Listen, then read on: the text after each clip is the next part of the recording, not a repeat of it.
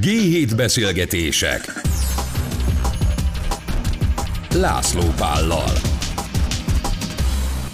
Ez itt a G7 Podcast, és mai vendégeink Turcsikné Gásper Georgina, a Lufthansa Systems Hungária Kft. HR igazgatója, és Csiszár Zoltán, cégvezető, és abban maradtunk, hogy tegeződünk. És szerintem kezdjünk onnan, hogy nagyjából lőjük már be, hogy a ti cégetek mivel is foglalkozik, mert nem vagyok benne biztos, hogy minden hallgatunk ezzel teljesen tisztában van, és tök napra kész. Alapvetően ugye mi a Lufthansa csoportnak vagyunk a tagja, és a Lufthansa csoport tagja az anyavállalatunk a Lufthansa Systems, és nekünk a Lufthansa Systems Hungáriának pedig 100%-os tulajdonosa a német Lufthansa Systems GmbH. Tehát alapvetően minden gyökerünk a Lufthansa csoportra mutat, és onnan származik.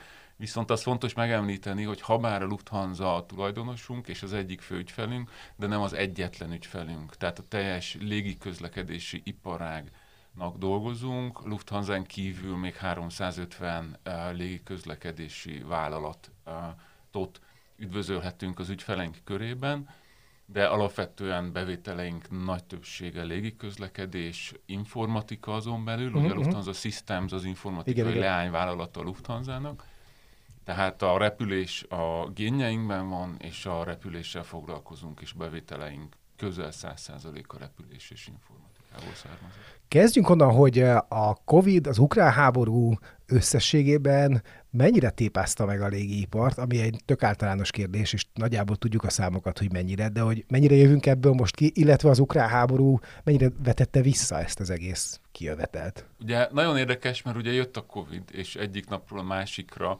egy nagyon hosszú növekedési pályának lett olyan hirtelen vége, amire senki nem számított, a rémálmainkban sem gondoltunk erre. És nem csak a légi közlekedésben. És nem csak a légi közlekedésben természetes, de, de egyik napról a másikra gyakorlatilag kiürültek a, lég, a, a légterek. És ez nyilván egy olyan hatás volt, amire nem lehet felkészülni erre, nincs olyan stratégia, előrejelzés, ami ezt elővetíti. És, olyan, és, és nyilván ugye a Lufthansa-nak ez, ez nem esett jól. Nekünk, ugye az IT-ban nyilván az első két-három hónap nekünk is azért bizonytalansággal telt el, készítettünk különböző forgatókönyveket, de utána rájöttünk, hogy alapvetően a szerződéseink többsége hosszú távú szerződés, 5-10 éves szerződések, és az informatikai beruházások a légi társaságoknál is alapvetően nem egy-két éves megtérülésesek, hanem, hanem hosszú távú befektetések. Volt projektünk, ami leállt, de alapvetően utána gyakorlatilag két-három hónap kivárás és gondolkozás és elemzés után elkezdtünk ismét növekedni, mert rájöttünk, hogy akármilyen furcsa volt projektünk, ami Covid elején indult, és nem állt le, és uh-huh. ment tovább, és, és tehát hál' Istennek nem következett be egyik vészforgatókönyvünk sem az informatikában nekünk. Ugye Lufthansa-nál nyilván sajnos több tízezeres leépítések voltak. Ezt akartam kérdezni, hogy HR szempontból ez mennyire volt nehéz? Igen, nálunk itt Budapesten és Szegeden, mivel Szegeden is van egy irodánk és Budapesten is, amit egyébként pont a Covid-ot megelőzően nyitottunk.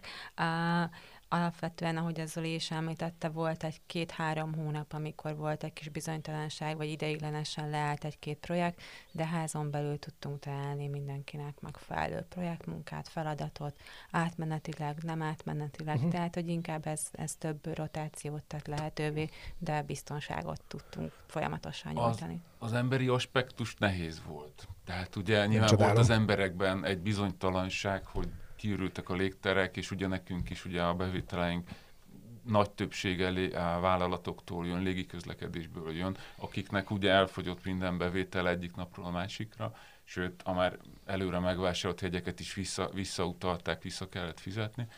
Tehát igazából volt egy nagy bizonytalanság, amivel uh, nekünk kellett foglalkozni, és erős kommunikációval, és előállítottunk, ahogy Gina is említette, egy belső projektlistát, hogyha leállnak a projektek, akkor természetesen nem elbocsátással reagáltunk volna, hanem belső projektekkel, belső fejlesztésekkel, innovációval, de, de, de utána szerencsére ez, ez hamar elmúlt, és, és tényleg utána mindenki teljes produktivitással pörgött, és a mai napig is. És visszatérve a kérdésre, de utána jött az ukrán háború.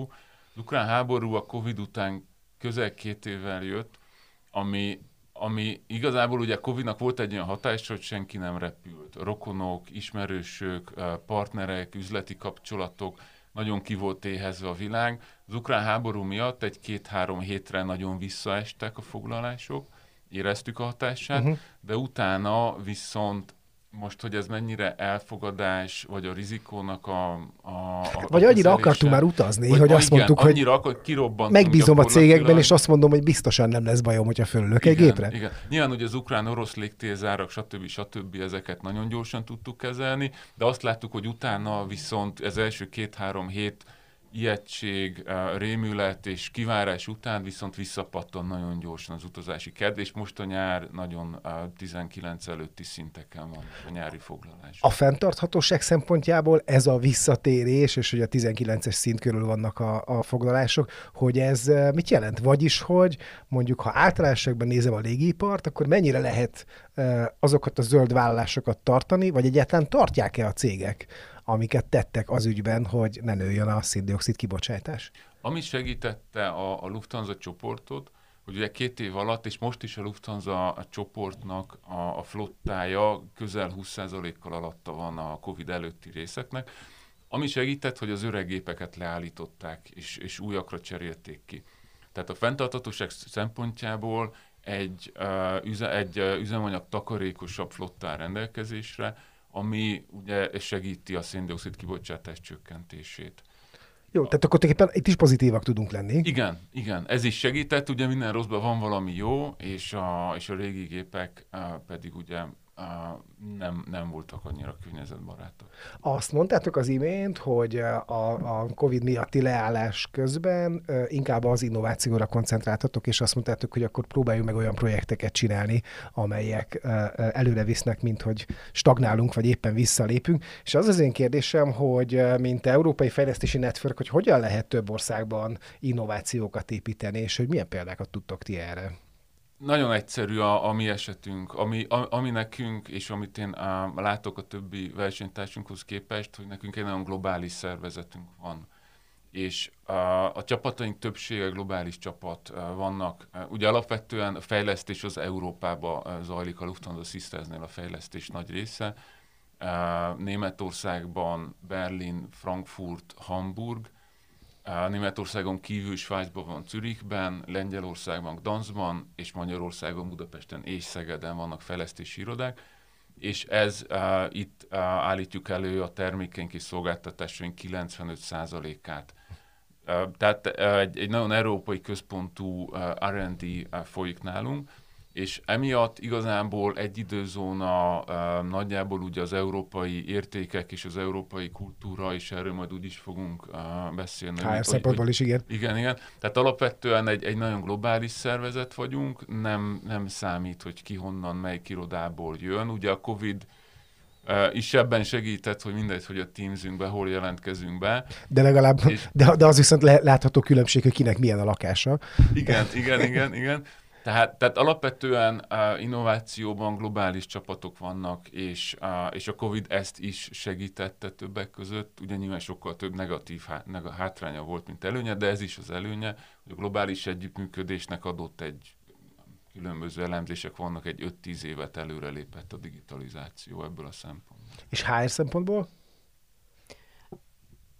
Azt gondolom, hogy ez le, tényleg új lehetőségeket is nyitott, amellett, hogy nyilván azért megnehezített egy csomó megszokott dolgot, de ugyanakkor ugye hibrid módon korábban is dolgoztunk, hiszen a német kollégákkal mm. leginkább csak online találkoztunk, de azért valamennyire mégiscsak hibrid volt, hiszen azért voltak a lokációk között látogatások, de tulajdonképpen ezáltal, hogy Teams-en keresztül dolgozunk, ezáltal valahogy mindenki közös platformon van, és ez azért máshogy tud pozitív hatással is lenni a, a team kohézióra, illetve az együttműködésre a különböző lokációk mhm. között. Uh-huh. Azon gondolkodtam, hogy szerintem a légiközlekedés, de javíts ki, vagy javítsatok ki, hogyha tévedek, hogy a légiközlekedés IT szempontból szerintem nagyon elől van.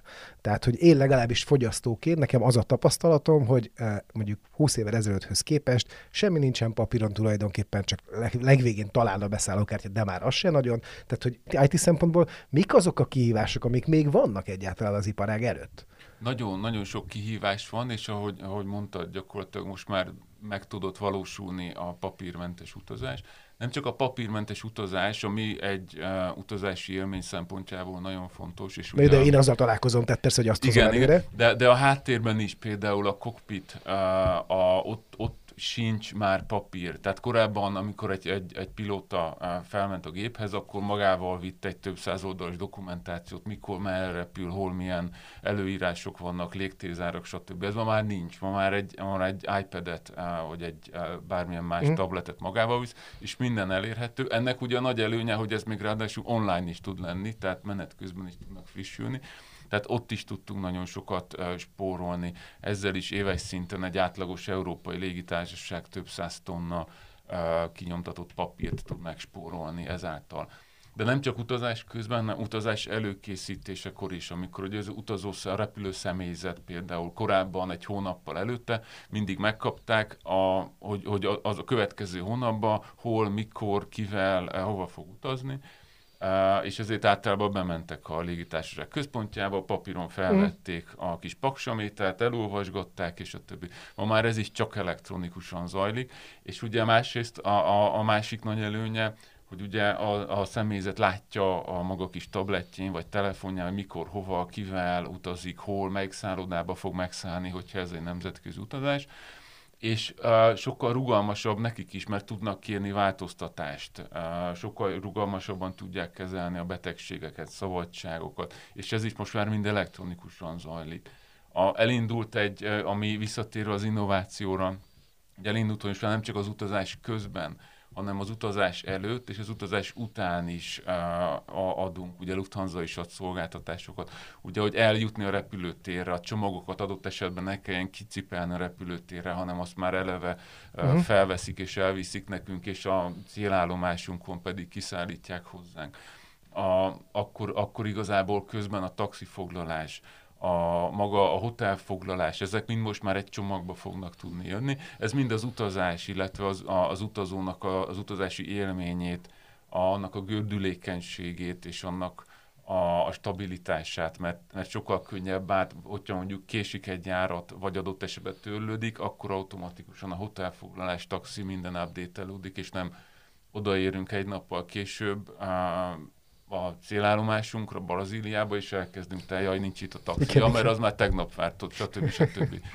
Tehát ez sokkal felhasználó barátabb az egész élmény, és emögött ugye egy hatalmas informatika uh, van Lufthansa-nál és mindenhol, illetve ugye nálunk is ezek, az, ezek a technológiai megatrendek, ugye a, a machine learning, a mesterség, a gépi tanulás, a mm-hmm, mesterséges intelligencia, a, az adat nálunk is eh, hatalmas adat vagyonon ülnek a légitársaságok, amikkel eddig nem nagyon csináltak semmit.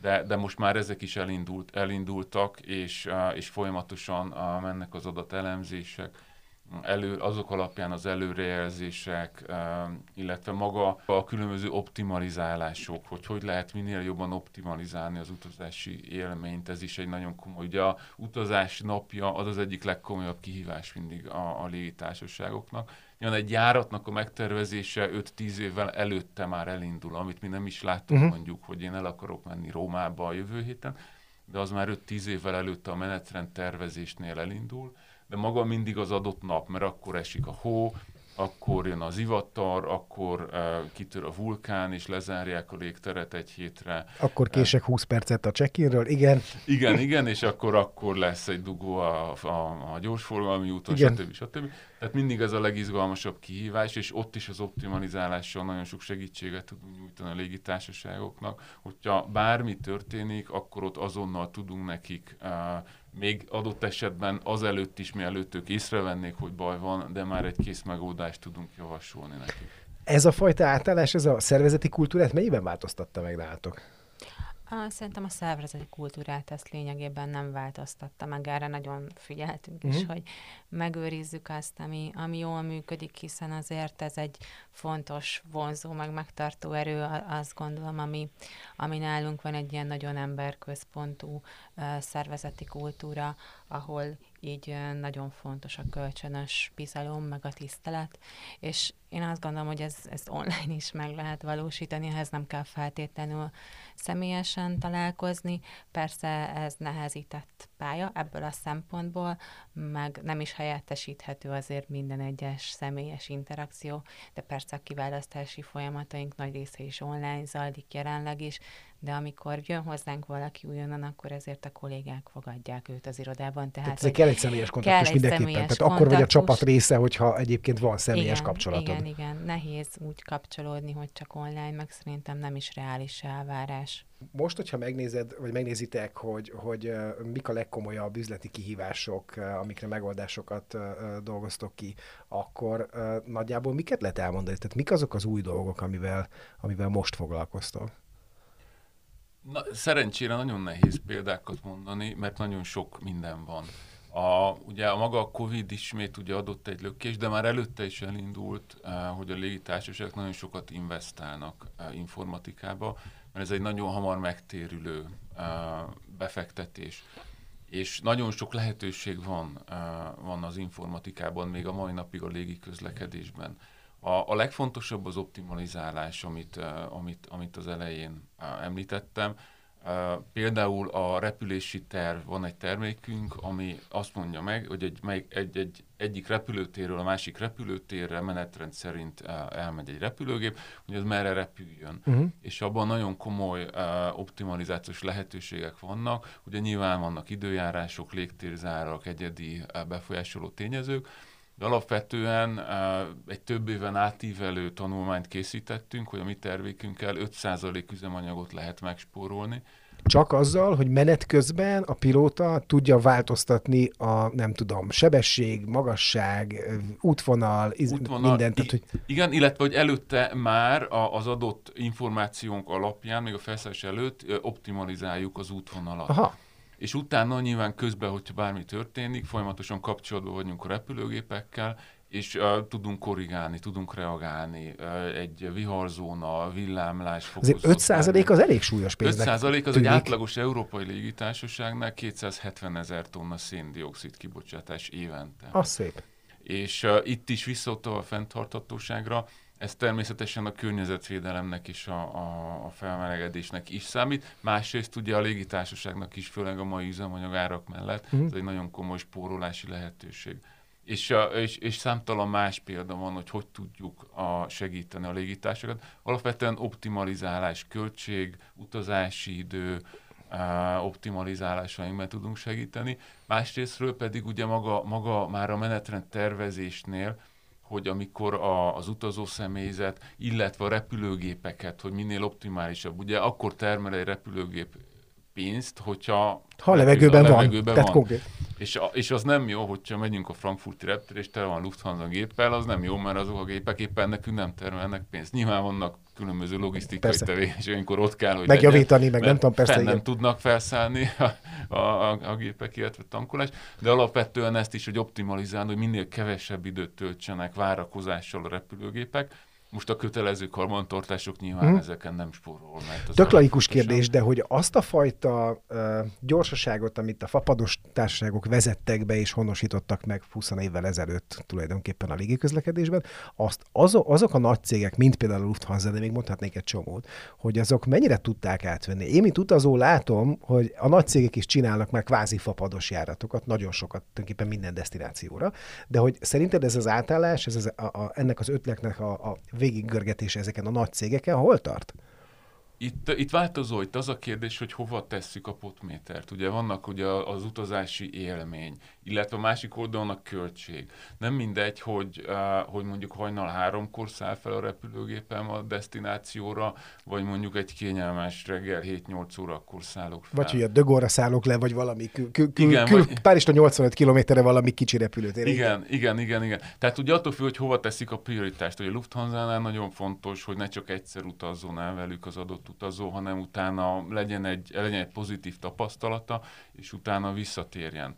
A, és, és ott nyilván ott is fontos a költséghatékonyság, és nyilván amit, amit behoztak a fapados légitársaságok, hogy sokkal árérzékenyebbek lettek a, a, az utasok, uh-huh. és az utasok is már hajlandóak leadni a adott esetben a komfortból, annak érdekében, hogy, hogy, hogy olcsóbban, de alapvetően a fapadosok egy olyan szegmens céloztak meg, akik előtte mondjuk kevesebbet repültek, viszont elérhetőbb lett nekik, és ezáltal ugye többet repültek. Igen, de innen átszipkázni a vendégeket a nagy cégekhez, és azt mondani, hogy komfort, és ezt saját tapasztalatban mondom, tehát, hogy ezelőtt nem tudom, tíz évvel én tök vidáman utaztam fapadossal, de most már így nem tudom, így közeledve az ötvenhez azt mondom, hogy jó, jó srácok, de azért nekem fontos az, hogy elférjen a lábam, föl tudja vinni a csomagomat, és ne kell mindenféle hülyeségért még plusz pénzeket fizetni.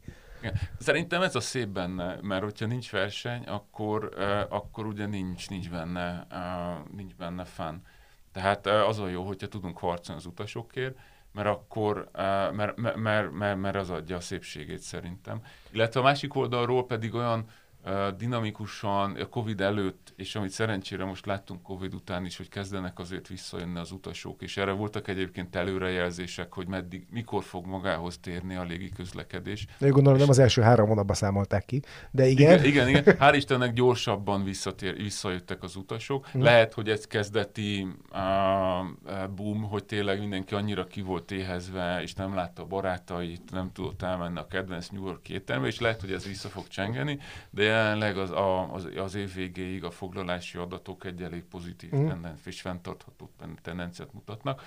Tehát hál' Istennek nem azt jelent, tehát a fapadosok nem vették el tőlünk, és mi nem vettük el a fapadosoktól, hanem ugye bővül a piac, egyre több ember utazik, és, és, és egy egészséges verseny az mindig jót teszi hogy azt mondjátok ti magatokról, hogy ti egy ilyen agilis szervezet vagytok, és hogy az a kérdés, hogy mikor, milyen sajátosságai vannak egy ilyen agilis szervezetnek nálatok? Nálunk ugye a sajátosság, hogy egy nagyon, uh, ugye eleve a, a Lufthansa-ból váltunk ki, és a Lufthansa-nak ugye az állami háttér, tehát egy, van egy nagyon legacy szervezetünk, ami párosul uh, azokkal a termékekkel, amik, ugye alapvetően a mi termékeink elég komplex uh, termékek, mert egy nagyon komplex, uh, összetett folyamatokat támogatnak. És nekünk a maga a termékeink mérete és a komplexitása sokkal magasabb, mint egy átlagos IT versenytársuknál. Tehát ezért mi nem tudjuk folyamatosan megújítani, nem tudunk folyamatosan ráugrani az új technológiákra, ezért mi a folyamatos megújulás mellett mm. tettük le a voksunkat. Ez nem azt jelenti, hogy nekünk még nagyon régi cégkódjaink vannak, hanem folyamatosan step by step újítjuk meg, és hozzuk be az újabb és az újabb technológiákat nem, nem, nincs, nincs de nem, de nem lehet nulláról berántani valamit, hanem Nullár, bele kell építeni nagyon, az Nagyon nehéz, igen, és Aha. step by step, és ugye folyamatosan növekszik a, az új technológiák és az innováció, mert és folyamatosan csökken a, a legacy termékek mér, mérete és a komplexitása ezáltal, és emiatt ugye az, a, a szervezetünknek is van egy, van egy sajátossága, hogy nem tudunk egy startupként működni, és nem mm. tudunk egy annyira autonóm uh, szervezeti egységeket létrehozni. Tehát nálunk is uh, lé- megcsináltuk az agilis csapatokat, pont most számoltuk össze, pont egyébként, hogy Budapesten és Szegeden már 72 agilis csapatunk működik, a különböző termékeken folyamatosan, és ez a szám folyamatosan növekszik. Uh, szü- szü- szükség van a skálázódásra. Az agilis csapatainknak próbálunk minél több autonómiát adni, uh-huh. minél több döntést uh, lent hozzuk meg, ahol az információ van, és ahol a legjobban látják a problémát. Viszont nálunk nagyon fontos az agilis csapatoknak az összehangolása, az összeszinkronizálása.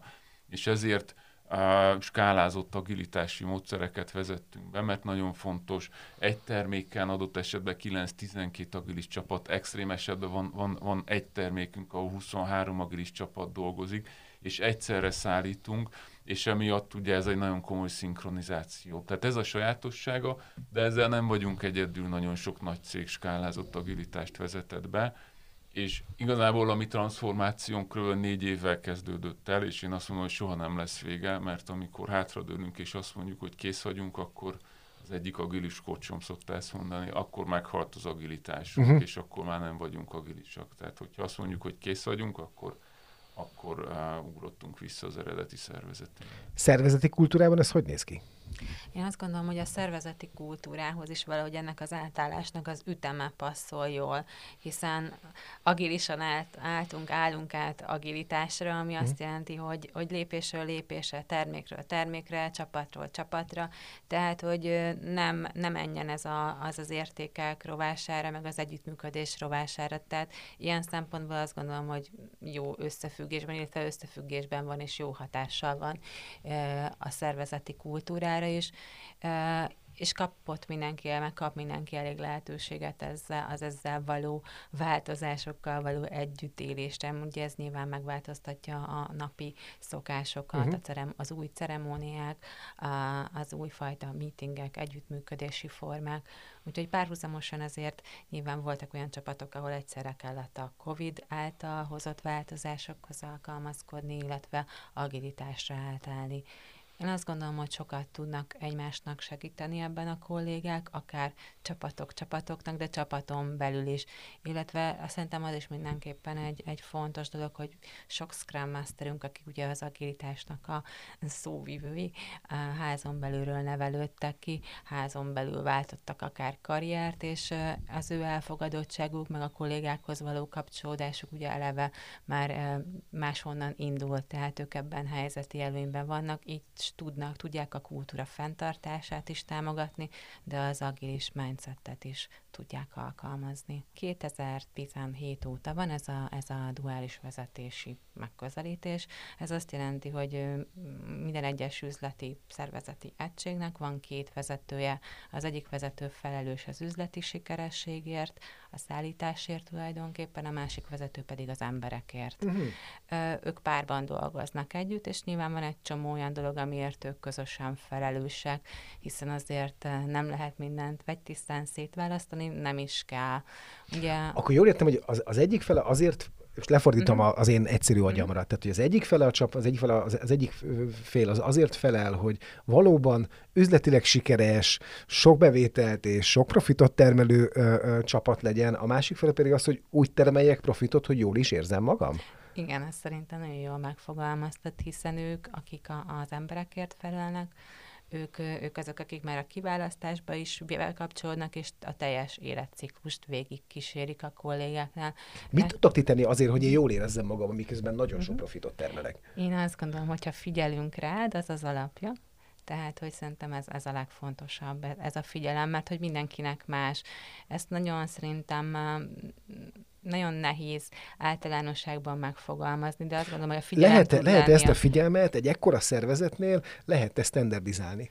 Szerintem nem lehet, és nem is kell standardizálni, szerintem az kell, hogy legyenek olyan felhatalmazott people managerek, akiknek vannak eszközei arra, hogy ezt, ezt így egyénre szabottan tudják tenni ezt a figyelmet, mert hogy nagyon sok karrierben éppen más helyzetben van valaki, élethelyzetben, annyi sok szempontot kell figyelembe venni, és azt gondolom, hogy, hogy nem munkavállalókról, hanem emberekről beszélünk, és hogy ez egy ilyen teljes, teljes figyelmet igényel, és nagyon sok szempontot kell egyszerre figyelembe venni, és hogyha az adott vezetőnek van információja, felhatalmazottsága, meg eszközei, akkor szerintem sokat tud tenni azért, hogy valaki jól is érezze magát a közben, miközben jól tud teljesíteni, vagy éppen tudjon gondolkozni azon, hogyha éppen nem érzi magát valamiben jó, hogy min lehetne változtatni, vagy milyen lehetőségek vannak. Lehet, hogy hülye kérdés, de hogy tudsz mondani olyan eszközt, nekem, a uh-huh. kívülállónak, amiről azt mondod, hogy na, például azzal, azzal tudunk élni, hogy azért, hogy te igazán jól érezd magad, hogy, uh-huh. hogy igen, tehát én, én azt gondolom, hogyha valaki fejlődni szeretne, már pedig ez sokszor azért annak, a, annak a, az eszköze, hogy valaki jól érezze magát, arra minden esetben van lehetőség.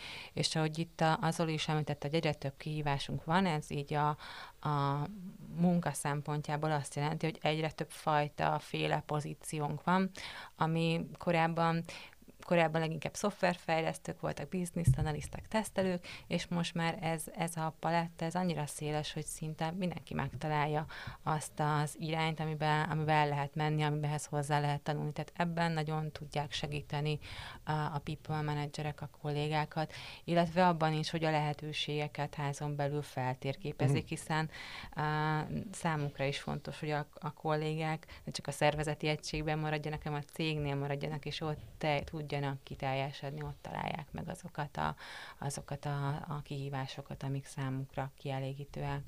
Nemrégiben eh, pont ebben a stúdióban beszélgettem irodapiaci szakemberekkel arról, hogy ez a hibrid modell, illetve a, a, home office eh, és a, utána a visszatérés, és hogy térünk vissza, hogy nem térünk vissza, ez titeket hogyan érintett? Azért a ti munkátok, azt gondolom, illetve a ti kollégáitok munkája, azért az az én fejemben úgy van, hogy hát otthon is azért elég sok mindent el tudok végezni, és ezt értem, hogy ha csapattag akarok lenni, akkor igenis be kell majd egyszer mennem, de hogy titeket hogy érint ez a hibrid munkavégzés? Igen, azt gondolom, ez mindenképpen egyszerre lehetőség, meg egyszerre kihívás is. És uh, már itt a Covid időszak alatt ugye az volt az ajánlat, hogy mindenki dolgozon otthonról, viszont akkor is voltak olyan kollégák, akiknek komfortosabb volt bejönni ők be tudtak jönni, persze a biztonsági intézkedések betartásával, de be tudtak jönni. És nagyon fokozatosan tértünk vissza arra, hogy mondjuk legyen irodai jelenlét, és ebben maximálisan megkérdeztük a kollégák preferenciáit, az igényeit, hogy mennyi idő az, amit ők szívesen bet, bent töltenének az irodában. Nyilván így a járványhelyzetet is mindig figyeltük, hogy éppen mik az aktuális számok. Uh, viszont azt gondolom, hogy fontos az, hogy ez egy ilyen, ne legyen benne egy erőszak, hanem egy ilyen közös megértés legyen azzal kapcsolatban, hogy mitől jó, és miért érdemes bejönni az irodába. Hiszen azért azt, ha pont tegnap beszélgettem egy kollégával, és azt mondta, hogy hát nagyon szeret otthonról dolgozni, de ahogy bejön, bejött most is, hát ő annyira feltöltődik, olyan jó beszélgetni uh-huh. a mhm. többiekkel. Nagyon hadékony tud lenni otthonról is, de szüksége van arra, hogy legalább tényleg egy héten egyszer bejöjjön, mert így tudja építeni a kapcsolatait, így tud beszélgetni, így maradnak fenn a, a személyes kapcsolatok, és azért az, azt gondolom, hogy fontos. Nekünk cég oldalról meg azt gondolom, hogy figyelni kell arra, hogy teremtsünk olyan lehetőségeket, amik miatt érdemes bejönni az irodába. Ez lehet szakmai lehetőség, vagy valamilyen szakmai esemény, de lehet valamilyen, valamilyen közösségi esemény is, azt gondolom, hogy... Tehát van nálatok olyan, mert ezt látom nagy cégeknél, hogy néhány helyen van, hogy kulturális program, és a kulturális program nem arra gondolok, hogy és megnézzük a néptánc, nép, nép, nép, néptánc csoportot, hanem nem tudom én, szakmainak tűnő, de mégiscsak társadalmi beszélgetések, és a többi, és a többi. Tehát, hogy például ilyen jellegű programokat is lehet? Egyelőre az ilyen típusú beszélgetések online vannak. Aha, de te- vannak. Tech talkunk, amikor, amikor különböző technológiai témákat járnak körül a szakértők a kollégákkal, de vannak olyan olyan, olyan csapatok, és azért azt gondolom, hogy az is nagyon fontos, hogy építsük így a közösséget széges szinten is, de azért a csapatok, a, a mikroközösségek mhm. azok, amik, egy, amik igazán fontosak. És az is nagyon fontos, hogy a, ők tudják igazából, hogy nekik mind szakmailag, mind emberileg mire van igényük, és ezt az önszerveződést is próbáljuk a lehető legjobban támogatni. De például most lesz a, ezen a héten egy ilyen Reconnect eventünk, ami, ami egy, egy elég kötetlen esemény, ahol a kollégáknak biztosítunk arra lehetőséget, hogy félig nyitott, félig zárt helyen találkozzunk egymással, lehessen beszélgetni, nincsen ennek feltétlenül egy ilyen túl gondolt forgatókönyve. Hát, hogy két év után meglássam, hogy mennyit öregedett a, a szegedi lehessen, kolléga a budapestihez képest, ilyen Lehessen értem. újból beszélgetni egy jót, vagy, vagy tényleg azért itt ebben a két évben sok ember csak a monitorral ismerünk kell az, hogy megismerjük egymást személyesen is. Azt mondtuk az elején, vagy azt mondtad az elején, hogy tulajdonképpen az iparág úgy tűnik, hogy mintha így kilőtt volna ebből a tetsz halott állapotból, és megvannak a 19-es számok nagyjából. Mit mondunk, ha nincsen majomhimlő, egyszer reméljük, hogy minél előbb vége van a, az ukrán háborúnak, és a többi, és a többi. Milyenek a kilátások? Továbbra is visszafogunk, és minden eh, kutatás ezt támasztja alá, hogy a, a Covid-ot megelőző növekedési állapotra vissza fog állni a légi közlekedés, és a, a, pont a fenntarthatóság miatt viszont egy sokkal nagyobb fókusz lesz a, a fenntarthatóság, minél, minél kevesebb a széndiokszid kibocsátás, stb. stb. Tehát ezért is maga ez a teljes iparágra, így nekünk, mint egy eh, informatikai szolgáltatónak is ez egy nagyon nagy fókusz hogy minél, hat, minél hatékonyabb megoldásokat tudjunk nyújtani. Például az egyik példa, a, ami most egy nagyon uh, érdekes, a kondenscsíkok. Ugye mindannyian úgy nőttünk fel, hogy néztük a kondenscsíkokat. Ennek viszont van egy olyan hatása, hogy uh, uh, valamennyire és különböző tanulmány jelent meg, hogy ezek károsak, és a, a, mert ugye egy kis felhőt képez, ami ugye csökkenti a lehűlési képességét a föld felszínnek, és emiatt most például egy olyan optimalizációt nyújtunk a légitársaságnak, hogy azt is tudják minimalizálni a kondenscsíkokat, hogy úgy tudjon repülni a repülőgép, hogy minimális kondenscsíkot húzzon maga után. És ez ez, ez, ezzel is a, a, a, a maga a környezetvédelme a hangsúly, ha bár mindig szerettük, én gyerekkoromban kifektettem az udvarra és néztem. És én nagyon sokáig azt mondtam, hogy az, az, az, az kiskoromban nagyon sokáig az volt, hogy az a felhőkarcoló, mert ugye a repülőt, én nem nagyon Pécsen, nem nagyon láttam repülőt közelről, és amikor pici voltam, az a felhőkarcoló, igen. Igen, és, és mindig néztük, amikor metszik egymást, igen. hogy akkor ott reméljük nem zuhant le semmi. De, de gyakorlatilag most már erre is van egy optimalizáló algoritmus, hogy csökkentsük a kondenscsíkok jelenlétét, vagy ott esetben meg is, meg is szüntessük.